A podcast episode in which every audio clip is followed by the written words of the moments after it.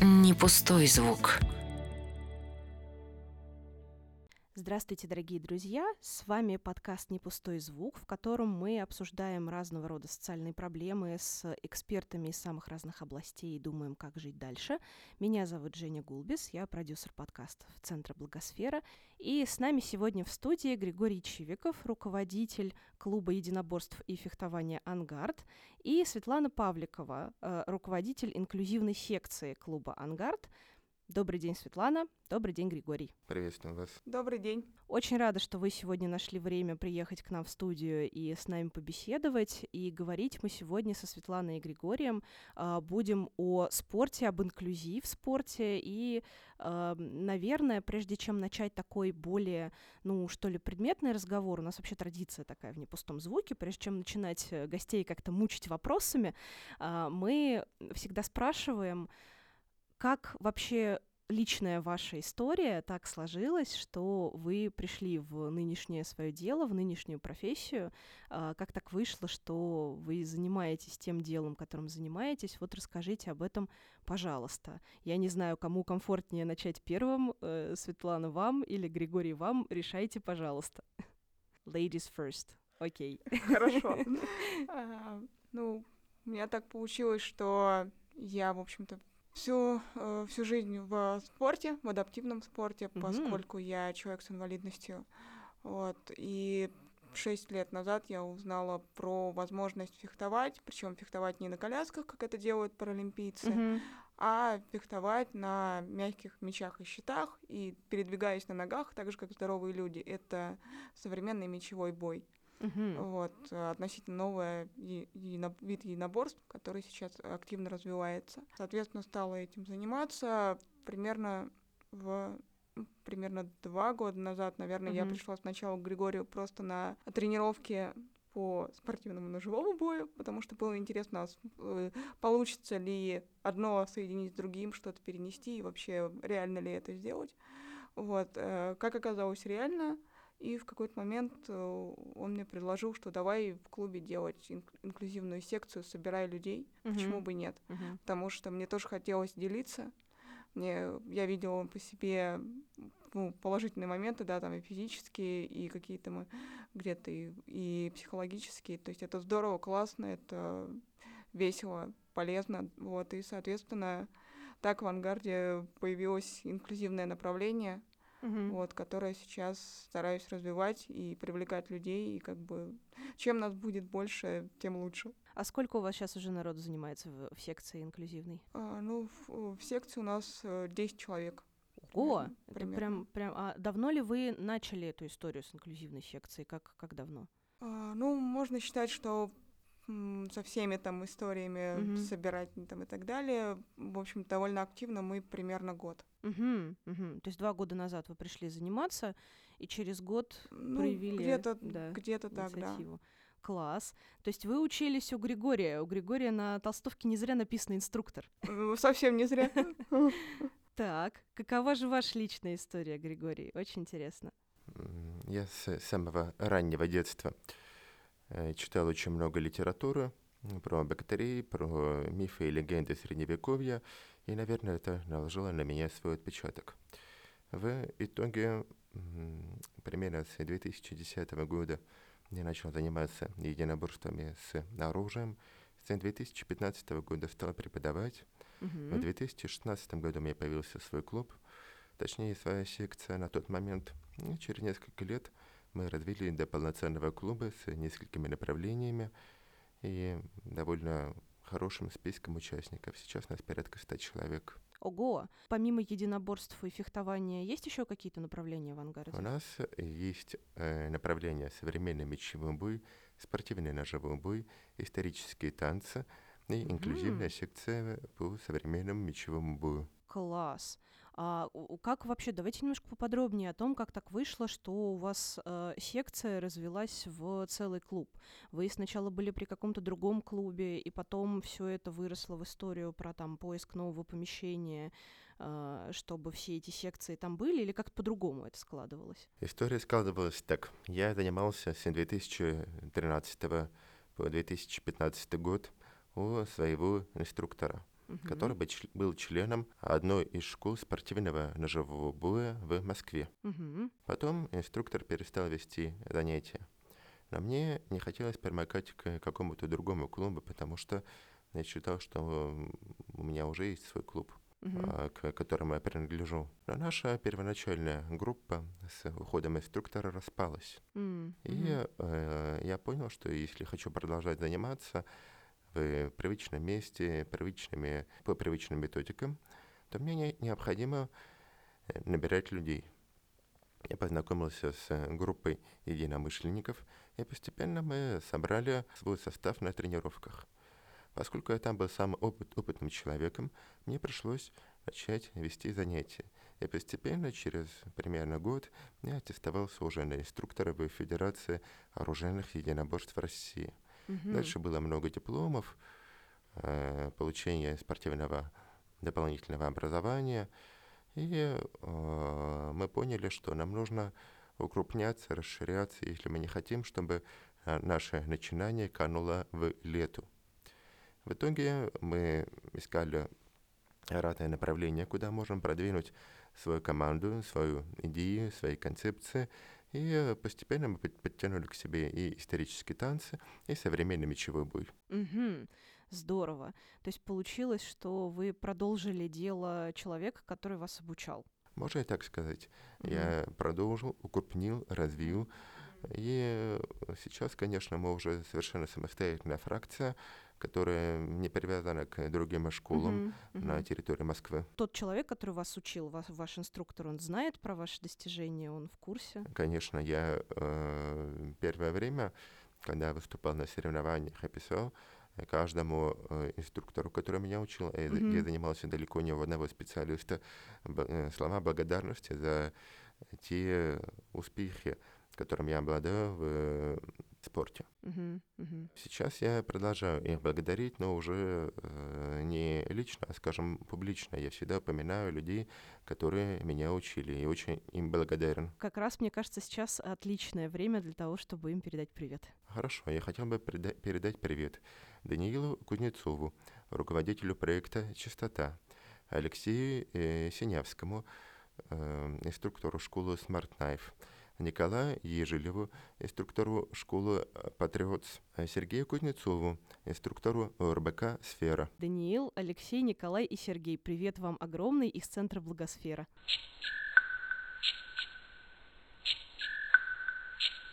Как людям с там определенными трудностями а, вообще может помочь, могут помочь фехтование или единоборство? А, ну, потому что, знаете, бывают всякие стереотипы разные у людей, и мы как раз здесь сегодня собрались, чтобы эти стереотипы как-то немножко развенчать. Вот э, э, почему это не просто возможно, но еще и классно и полезно, главное. Хорошо, расскажу о пользе фехтования для людей с ограниченными возможностями или для обычных людей. Соль в том, что э, наш образ жизни, в принципе, предполагает ограничение подвижности. Мы, например, сидим в школе на 11 лет Мгм. и никуда не двигаемся. А уроки физкультуры в школе это иногда беда. Но физкультура в школе — это один, иногда два часа в неделю. А реально физической активности нам требуется гораздо больше, Мгм. чтобы сохранять здоровье и приумножать его. Так или иначе, у нас есть ограничения в количестве движения. И в ходе начального образования, и в ходе высшего образования двигаемся мы обычно мало. Соответственно, человек здоровый или нездоровый э, в зрелом возрасте редко хорошо владеет своим телом. И для кого-то это представляет проблему. Особенно это выражено у э, людей, скажем, мало мобильной группы населения. И в ходе занятий фехтованием мы ставим перед людьми сложные двигательные задачи. Им необходимо особым образом переместиться, чтобы нанести удар. Или особым образом переместиться, чтобы удар не получить. А, то есть мы выделяем уже двигательную активность, причем очень специфическую двигательную активность, которая учит людей владеть своим телом, в том числе и в стрессовой ситуации. Мгм. Это первая часть. Во-вторых, у нас постоянно происходит коммуникация. Если люди скажем, здоровые, обычно коммуницируют в больших количествах между собой, то люди с разными инвалидностями часто бывают ограничены в общении. Поэтому занятия фехтованием полезны не только с точки зрения развития двигательной активности, но и с точки зрения построения коммуникативных навыков. Ага, ну то есть это еще история такая про сообщество, да, когда Конечно. ты приходишь регулярно э, к людям, которые интересуются чем-то тем же самым, что и ты, они тебя понимают, и вы все классно общаетесь. Да, здесь еще я дополню. Да, да, конечно. А, здесь получается, да, ты приходишь там, в то место, да, в ту команду, где тебя принимают. И если мы говорим про людей с инвалидностью, тебя принимают невзирая на диагноз. То есть, как бы, да, твои особенности есть. Если ты, например, там плохо ходишь, не знаю, плохо слышишь, плохо видишь, тебе, безусловно, помогут там, где это необходимо, но при этом тебя не будут оценивать по диагнозу. То есть человек, он шире, он больше, он важнее. Мгм, мгм. И вот это тоже очень здорово, потому что далеко не всегда, к сожалению, у людей с инвалидностью получается найти такое место, такое сообщество, Мгм. где бы это было, и при этом быть не, не собранным в группы по диагнозам. Знаете, как М, часто бывает, люди собираются, что мы вместе, потому что у нас один диагноз.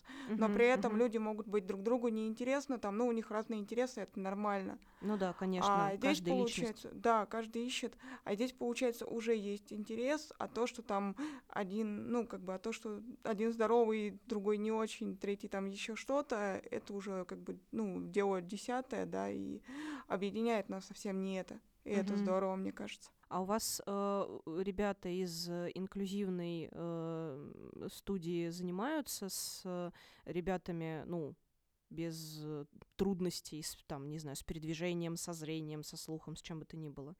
Э, Собственно, это поэтому группа секция инклюзивная, что у нас э, э, люди с инвалидностью занимаются вместе со здоровыми бойцами.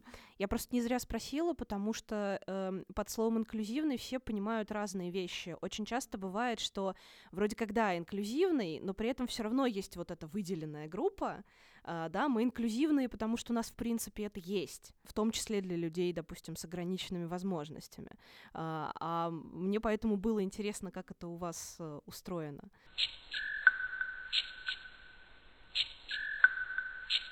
Мы уже поняли, что это и про здоровье, и с одной стороны, и про сообщество. А вот были ли какие-то, допустим, конкретные примеры, да, когда к вам приходил человек с ограниченными возможностями, допустим, в секцию, а, и прям было видно, что это ему помогало, там, не знаю, лучше себя чувствовать, неважно, физически или морально, а, или, может быть, это просто помогало человеку, там, не знаю, не сдаваться и э, продолжать общаться с людьми вокруг и как-то познавать мир. Э, Я могу сказать так, люди к нам приходили разные. Мгм. Очень приятно было видеть, как у кого-то увеличивается амплитуда движений Мгм. или увеличивается время, которое человек может провести на ногах. Мгм. А, У него возрастает выносливость, возрастает э, чувство собственного тела в пространстве. В итоге он становится более устойчивым, более мобильным, более выносливым. И это очень приятная картина. Мгм. Кроме того, ученики, которые на первых занятиях, конечно же, стесняются из-за того, что попали в новую, неизвестную для них обстановку, постепенно начинают задавать э, вопросы инструктору, чтобы лучше разобраться в предмете. Так мы активизируем у них инструмент познания окружающей среды. Это очень круто. Мгм, да, еще и критическое мышление, наверное. Отчасти. Это будет справедливо сказать. На самом деле могу а, рассказать свою историю, потому что, скажем, ну, я начну издалека немножко, опять же, Да-да. ага. еще до ангарда. В общем, кто бы мне сказал 6 лет назад, что я начну все это там развивать, продвигать, да, и как бы Мгм. появляться в наружу, скажем так, да, и там пр- привлекать людей на фехтование, да еще такое необычное, да, с необычным оружием, вот, рассказывать, а что это вообще такое и почему это здорово, и приходите к нам, а, потому что а, там в школе, да, и в институте еще я была достаточно таким каким-то, ну, можно сказать, прямо забитым человеком, да, Мгм, немножко где-то мгм. стеснялась и все, но вот э, на себе поняла, да, что фехтование, которое заставляет, ты выходишь э, на спарринг, на площадку Мгм. с э, соперником, а, ты действуешь самостоятельно, у тебя нет вариантов. Тебе могут Мгм. подсказать за площадкой там тренер, секундант или кто-то, но действовать все равно тебе. Мгм. А за тебя никто там руками, ногами не подвигает, а если ты не будешь действовать, стоять как, да, просто а, тебя будут бить, э, это не больно, поскольку у нас есть защита Мгм. обязательная, но это в какой-то момент становится очень обидно.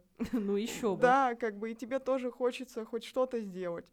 Вот. э, При том, что, конечно, это, ну, как бы человеку, к человеку ты относишься сопернику уважительно, там за пределами вы дружите, просто, ну, вот конкретно сейчас Мгм, у вас, мгм. да, там спарринг, вам нужно друг друга атаковать и защищаться. Мгм, мгм. Вот, соответственно, у меня получилось так, что да, э, за эти там шесть лет это вот абсолютно можно сказать, что на 180 градусов поменялось все, а когда я попала в авангард, оно еще больше, скажем так, расширилось, Мгм. потому что уже а, появилась именно ну, секция, которая вот вместе с Григорием и с тренером, да, который ведет, а, и, собственно, за которую в том числе я отвечаю, да, и за то, чтобы она была, и за то, чтобы это все развивалось.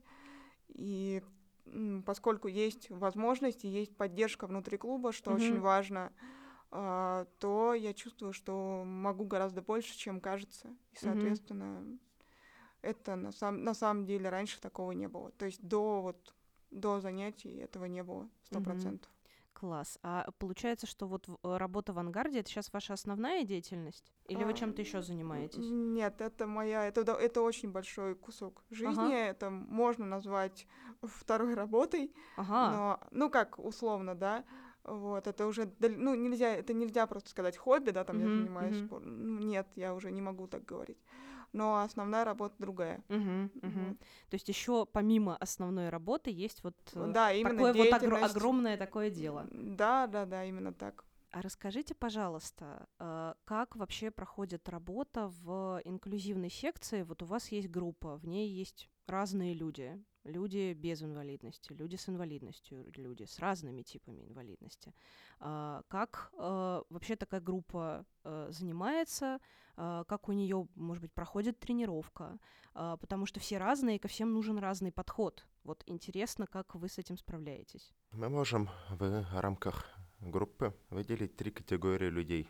Это здоровые, условно здоровые и совсем нездоровые. Понятно, что э, двигательные особенности или возможности у каждой категории будут разными. Соответственно, на плечи тренера, который ведет занятия в группе, ложится большая ответственность. Он должен оценивать возможности каждого ученика и под ученика подбирать отдельные задания чтобы наилучшим образом подобрать ему степень нагрузки. К примеру, у нас есть э, ученики, которые могут провести на двухчасовое занятие всего 15 минут на ногах. И чтобы он не скучал, ему нужно подобрать определенные задания, которые сможет выполнять, в том числе сидя на стуле. И, соответственно, как я уже говорил выше, э, мы можем разделить состав группы на три условно бло- блока, и каждому блоку может быть выдано свое задание, которое будет наилучшим образом соответствовать его возможностям. При этом участники э, периодически тасуются между собой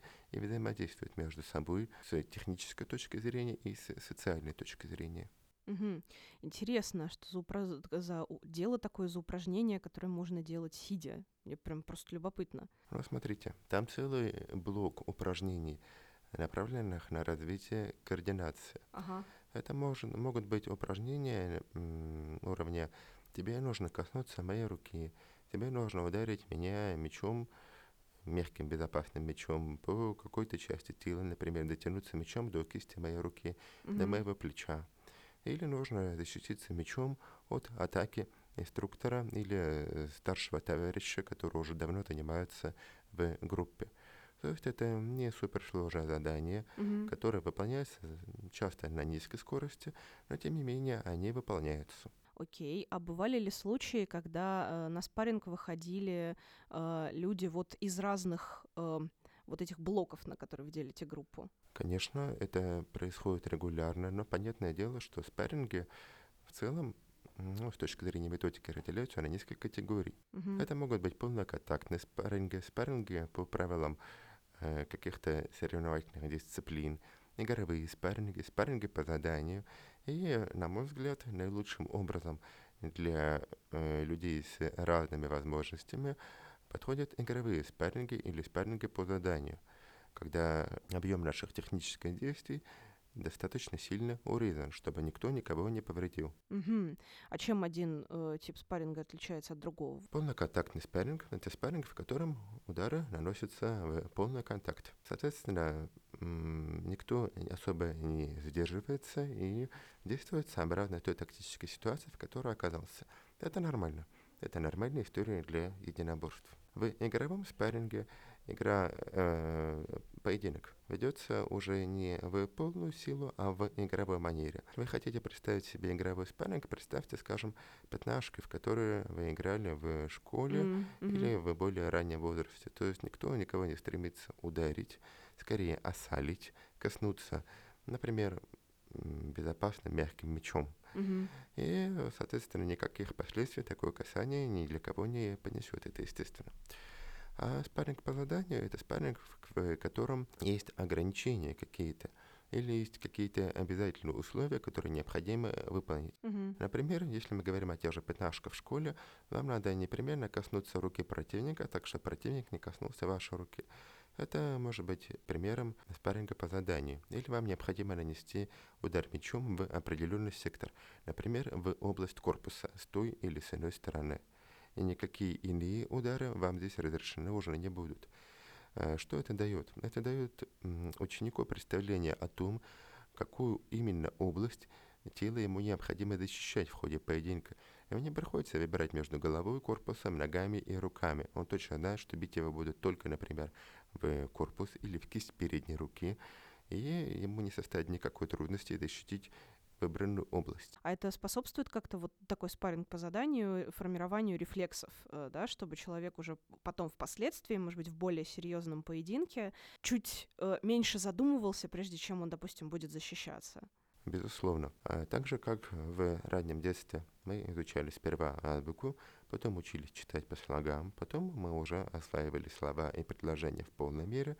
Но точно по такой же схеме построена методика обучения фехтованию. Сперва мы изучаем какие-то базовые действия, учимся их применять в рамках каких-то ограничений, а потом уже мы становимся способными к импровизации в более серьезных задачах, более серьезных вызовах. Свет, а правильно ли я понимаю, что два года вы занимались вот только в ангарде, да?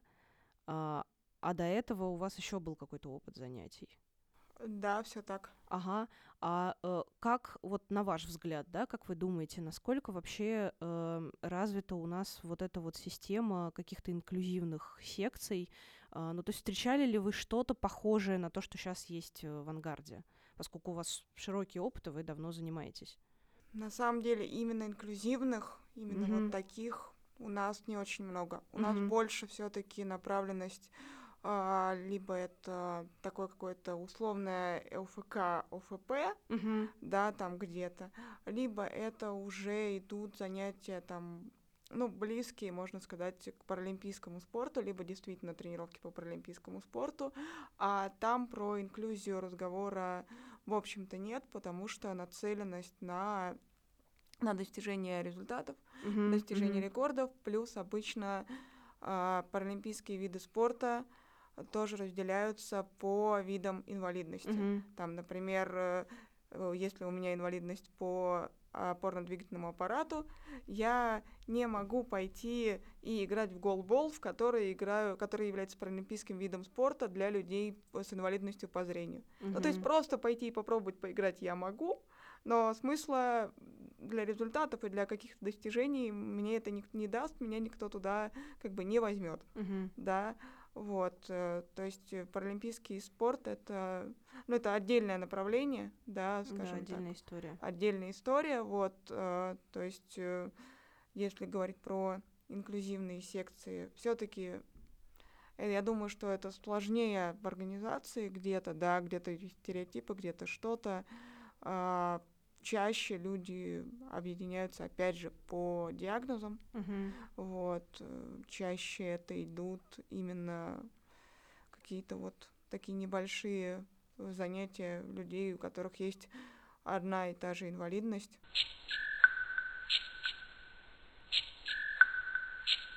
А вот давайте про трудности в организации поговорим чуть-чуть поподробнее. Э, сталкивались ли вы с какими-либо трудностями, когда задумали инклюзивную секцию в «Ангарде», и как удалось их преодолеть?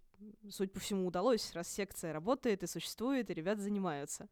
Ну да, надеюсь, что все-таки основное удалось преодолеть. Мгм.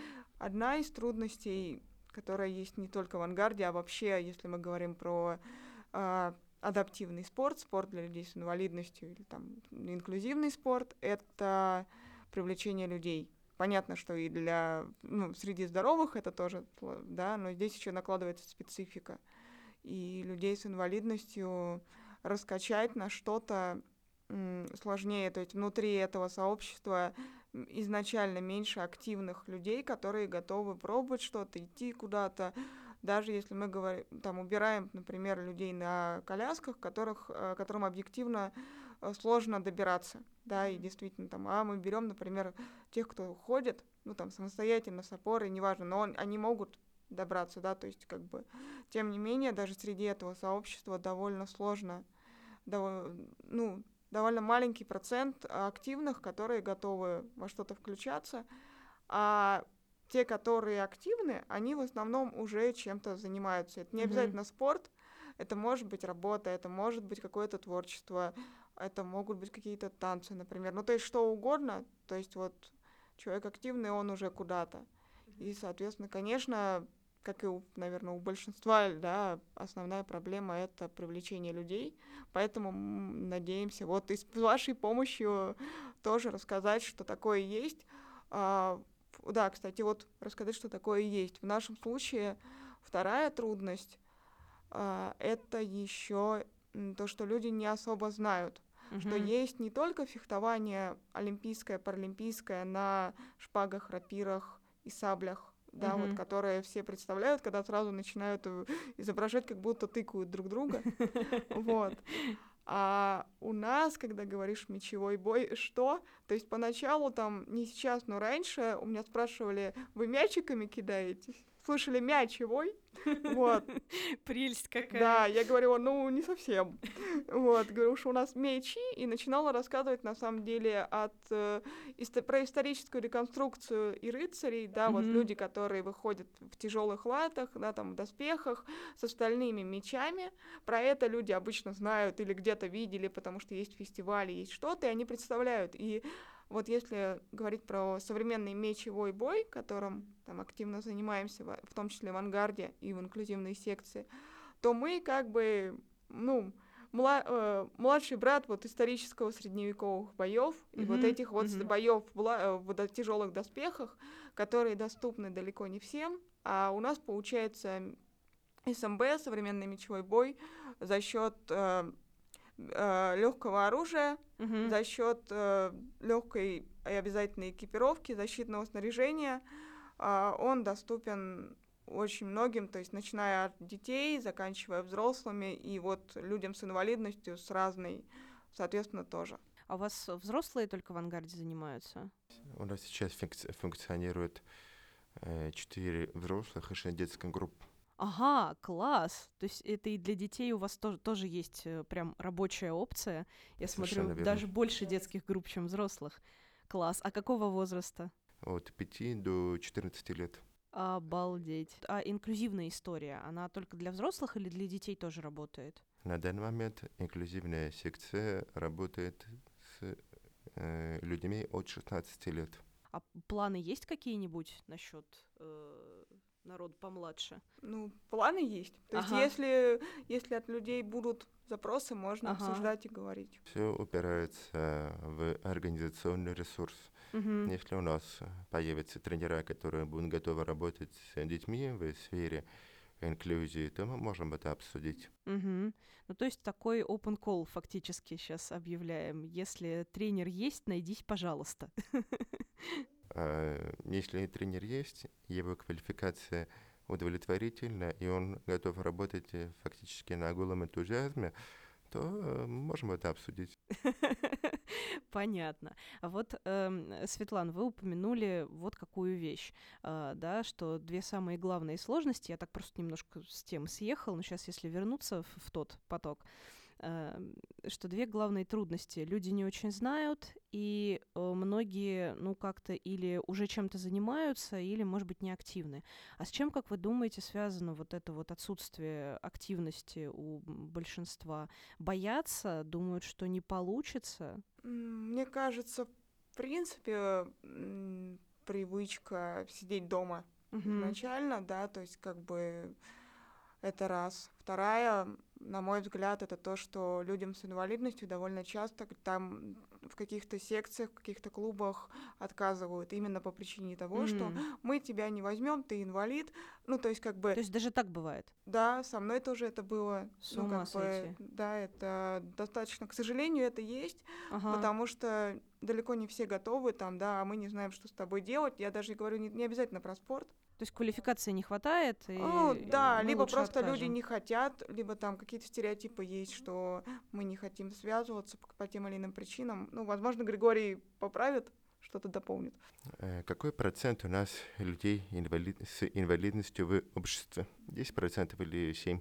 Ну, при... ближе к 10. Хорошо, допустим, что у нас в обществе 10%, 10% инвалидов. Угу. Если мы рассматриваем аудиторию, заинтересованную в фехтовании на территории Москвы, то это будет примерно 16 тысяч человек. Ну, я беру данные условно из таргетинговой рекламы, что 16 тысяч человек у нас заинтересованы в фехтовании. Угу. 10% от них это 1600 человек. Понятно, что какое-то количество людей оно будет недееспособно ввиду тяжести своей инвалидности.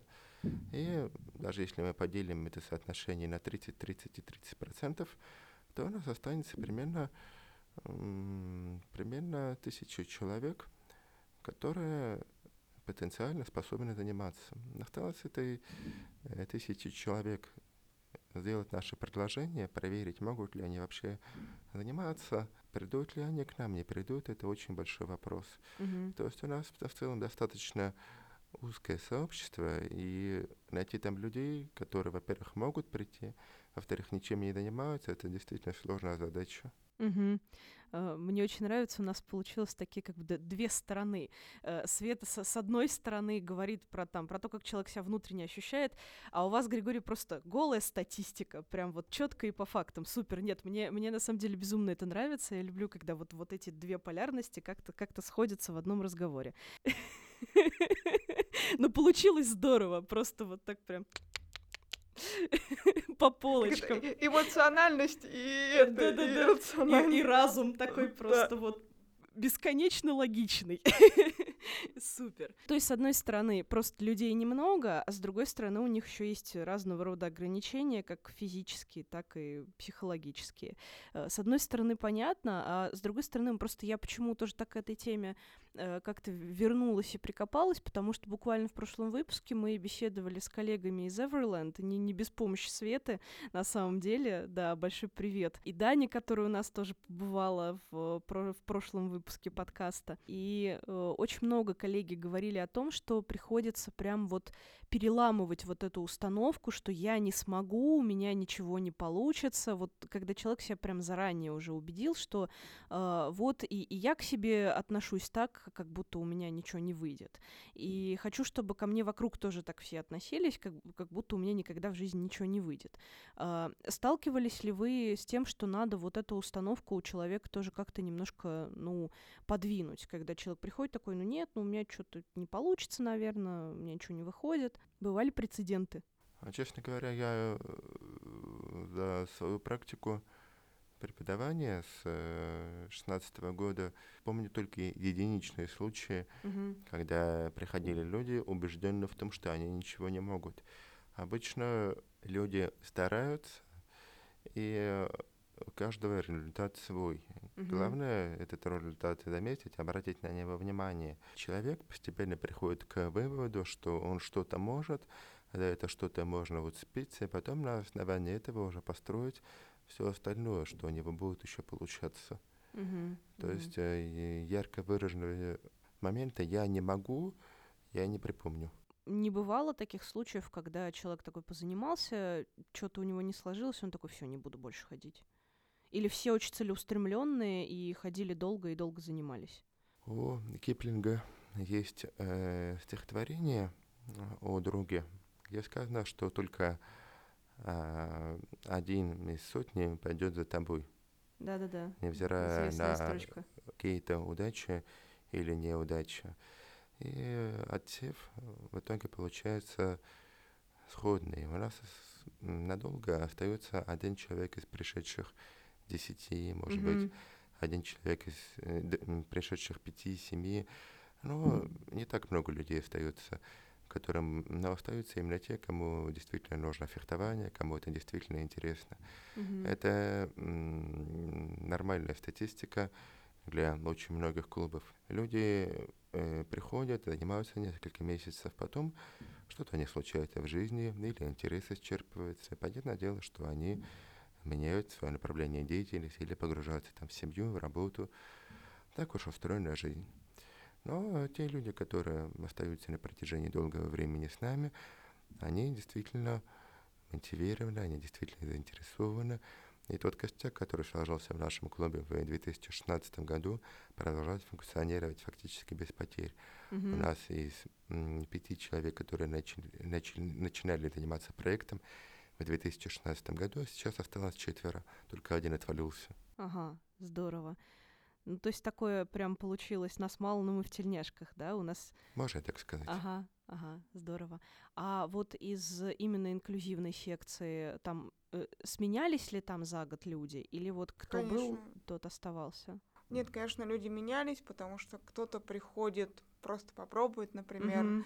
да, там понимает, например, что нет, это не мое. Ну, то есть одно дело, когда там он видит фотографии, он видит видео, он там, я рассказываю что-то, да, человеку, как это все проходит, но одно дело, ты это слышишь, как бы, и не представляешь на практике, особенно, что фехтование отличается, да, там наше, вот.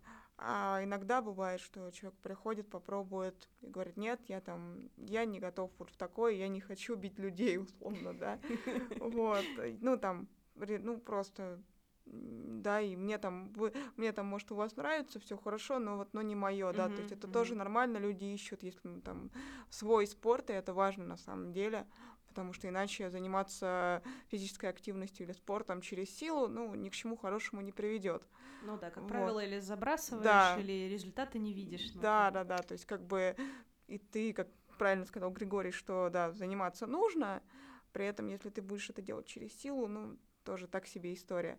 Вот, конечно, люди меняются, потому что, опять же, кто-то понимает, что, например, сейчас там условно работа в приоритете, да, или понимает, что все-таки где-то тяжело, ну, может быть, тяжело добираться, может быть, что-то еще, да, то есть так же, точно так же, как, как и у здоровых, Мгм. а, в жизни что-то может происходить и сменяться. Потом, если говорить о сменяемости состава, за прошедшие годы мы пережили несколько крупных катастроф. А Мы, например, в 2020, э, прошу прощения, в 2022 мы снимали зал на Преображенской площади. Мгм. А сейчас э, мы были вынуждены э, в течение последнего года переехать на Дмитровскую. И если в здоровых группах у нас отвалилось 30% состава из-за смены территории, то в инклюзивной секции у нас э, отвалилось уже 70% состава. М, Просто не могли ездить, Конечно. неудобно было. У нас э, зал не самый комфортный с точки зрения доступности. Мы бы рады найти какое-то иное доступное помещение, но очень э, жестоко ограниченное в финансах. М, Да, понимаю. И для маломобильных категорий граждан наш зал не слишком доступен, тем более с учетом того, что у нас аудитория подбиралась под Преображенскую площадь первоначально, а потом мы оказались на Дмитровской. Понятное дело, что большое количество людей отвалилось. То есть проблему с доступностью, конечно, решаем и там нашли вариант, да, условный, но да, это все равно, все равно оно так или иначе Это остается. очень далеко от идеала. Да. А, Хотела э, как раз спросить, где конкретно вы в Москве находитесь? Улица Скандочная, дом 1, строение 5. Это торговый центр Гульден. Гульден.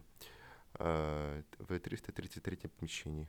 Кто может включиться в деятельность ангара? Вот вдруг люди послушают и подумают, а, а мне как-то хочется помочь, например, или мне хочется там посотрудничать. Какие есть для этого возможности? Ну, смотрите, сейчас мы работаем с двумя общеобразовательными учреждениями. Это Мгм. школа номер 1591 и э, университет имени Пирогова, второй мед. Класс, с пироговкой. Да. Ого, вот это вы молодцы. Так вот, о том, что мы готовы предложить в качестве сотрудничества. Мы заинтересованы с, в работе с общеобразовательными учреждениями. Мы хотим развивать в образовательных учреждениях э, начального уровня в школах и в высших об- а, общеобразовательных учреждениях современ- современный мечевой бой. Если вы преподаватель или представитель администрации образовательного учреждения, пожалуйста, свяжитесь с нами, если вам интересно открытие секции по современному мечевому бою. Мы готовы предложить снаряжение, готовы предложить опытных инструкторов и тренеров, которые э, будут доброжелательно относиться к занимающимся. Мы готовы предложить помещение для занятий и удобные часы для студентов и для школьников. Кроме того, клуб «Ангард» изначально задумывался не просто как фехтовальная э, секция или несколько фехтовальных секций, но и как э, пространство, в котором можно будет проводить время. И Я, как руководитель, руководитель клуба, вижу э, развитие клуба «Ангард» в том, что мы будем занимать все новые и новые ниши в области спорта. Я был бы рад увидеть у нас даже тренера по йоге, или тренера по каким-то иным направлениям, или тренера по боксу, чтобы мы смогли предложить людям как можно больше направлений для развития. Да, ну и, соответственно, если говорим про людей с инвалидностью, тоже если какое-то сообщество, которому интересно, а, соответственно, мы готовы предоставить возможность для занятий вот таким вот, а, ну, необычным, да, до сих пор все равно еще необычным видом, э, видом единоборств. Мгм. Вот, и возможность вот найти место, где людям будет хорошо, где людей точно готовы принять. То есть потому что у нас уже есть этот опыт, а, мы уже как бы готовы к тому, что придут люди с той или иной формой инвалидности. Класс. Мне кажется, у нас сегодня получился такой, с одной стороны, очень информативный, а с другой стороны, очень душевный выпуск. Нас слушатели не видят, э, но я, например, сижу улыбаюсь, э, потому что Светлана и Григорий рассказали столько, э, на самом деле, на мой взгляд, воодушевляющих вещей. Спасибо вам большое за то, что вы сегодня были с нами и за то, что поделились с нами своим опытом. Большое спасибо за ваше приглашение на запись подкаста. Мы были рады рассказать о нашем клубе и о наших направлениях. Может быть, кто-то еще из наших слушателей прям вдохновится и как придет к вам, и как начнет заниматься. Было бы классно. Мы только за. Спасибо большое, Светлана, спасибо большое, Григорий. Ну, а это был подкаст «Не пустой звук». Напоминаю вам, дорогие друзья, что помимо «Не пустого звука» у нас есть еще целых четыре подкаста. В случае необходимости третье место. А вы знали, как это делается. И все наши подкасты вы можете слушать на любой удобной платформе. Спасибо вам большое за внимание. Мы очень рады, если вы дослушали нас до конца. Ну и услышимся в следующих выпусках. Всем пока-пока. Не пустой звук.